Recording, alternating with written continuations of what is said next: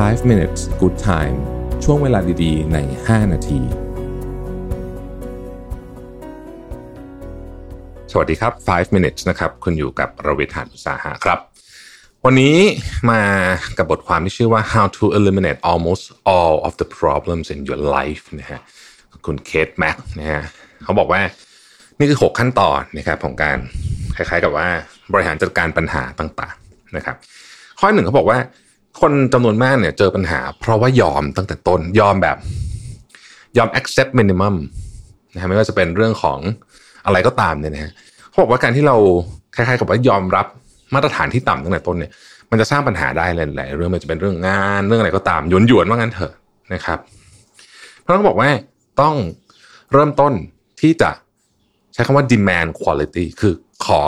ให้ดีกว่านี้อีก ขอคุณภาพที่ดีกว่านี้ จากใครบ้างต้องเริ่มต้นที่ตัวเองก่อน พอเราเริ่มต้นกับเราเองปุ๊บเนี่ยมาตรฐานเราจะสูงขึ้นแล้วมันจะช่วยแก้ปัญหาต่างๆบนโลกใบนี้ได้เยอะมากนะครับ ข้อที่สอง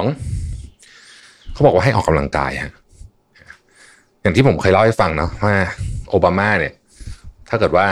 เขาบอกว่าแนะนำคนที่จะไปเป็นประธานาธิบดีให้ทำอะไรเขาบอกอย่างหนึ่งคือต้องออกกำลังกายสำคัญมากนะครับเขาบอกว่าการออกกำลังกายเนี่ยมันจะช่วยให้สมองเราแจ่มใสซึ่งเป็นต้นทางเลยของการแก้ปัญหา นะครับ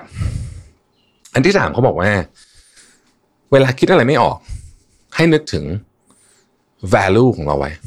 นะฮะ value ของเราคืออะไรคำว่า value เช่น ความซื่อสัตย์นะครับเอ่ออะไรอย่างเงี้ยนะฮะ คือถ้าเกิดว่าเรานึกถึง value ของเราไว้เนี่ยเราจะไม่หลงทางในการแก้ปัญหาต่างๆ เพราะบอกบางครั้งปัญหามันดูซับซ้อนมาก แต่ถ้าเกิดเราเอา value ของเราไปจับจะไม่มีปัญหานะครับ จะช่วยแก้ปัญหาได้ดี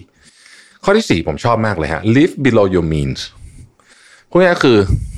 ใช้ชีวิตให้ต่ำกว่าฐานะของตัวเองนะฮะสักหน่อยหนึ่งก็ยังดีนะครับหมายความว่าถ้าสมมติว่าคุณมีเงินที่จะใช้จ่ายได้แบบสบายๆนะ หลังหักจากเงินเก็บอะไรแล้วเนี่ยหนึ่งแสนบาทสมมตินะฮะหลังหักจากการเก็บเงินนะไม่ใช่เงินเก็บพูดผิด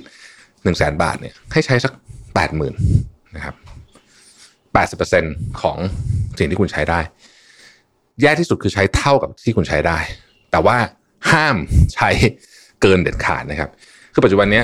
โลกของเราเนี่ยมันผลักดันให้หลายคนเนี่ยใช้ชีวิตเกินตัวว่างั้นเถอะนะครับ ซึ่งอันนี้เป็นหายนะนะครับ ต้นกำเนิดของหายนะจำนวนมากนะครับ ข้อที่ห้าเขาบอกว่าให้มีเพื่อนสนิทไม่ต้องเยอะ แต่เป็น beautiful circle of friends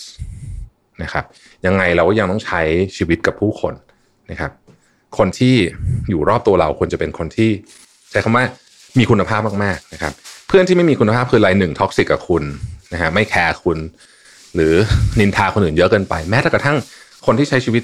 เสเพลมากเกินไปเนี่ยก็เป็นอันตรายกับเราได้เช่นเดียวกันนะครับ ข้อสุดท้ายเขาบอกว่า ให้มีรายได้หลาย ๆ ทางเสมอ ถ้ายังไม่มีวันนี้ให้เริ่มต้นเหตุผล เพราะว่าปัญหาอย่างหนึ่งที่เกี่ยวข้องกับชีวิตเราเนี่ยมักจะเกี่ยวข้องกับเรื่องของรายได้นี่แหละนะครับเพราะฉะนั้นถ้าเกิดว่าเรามีรายได้ทางเดียวเนี่ยอย่างตอนนี้ความไม่แน่นอนสูงเนี่ย ก็อาจจะทำให้เราเนี่ยเข้าไปสู่ปัญหาที่ใหญ่ขึ้นได้ เช่นต้องไปยืมเงินก็ระบบอะไรพวกนี้นะฮะหรือว่ายืมเงินในระบบแต่ดอกเบี้ยแพงเนี่ยมันก็ต่อเนื่องไปเป็นปัญหาอื่นอีก เพราะฉะนั้นนี่คือ 6 ข้อนะครับที่เราควรจะต้องพิจารณานะฮะขอบคุณที่ติดตาม 5 minutes นะครับ สวัสดีครับ 5 minutes good time ช่วงเวลาดีๆ ใน 5 นาที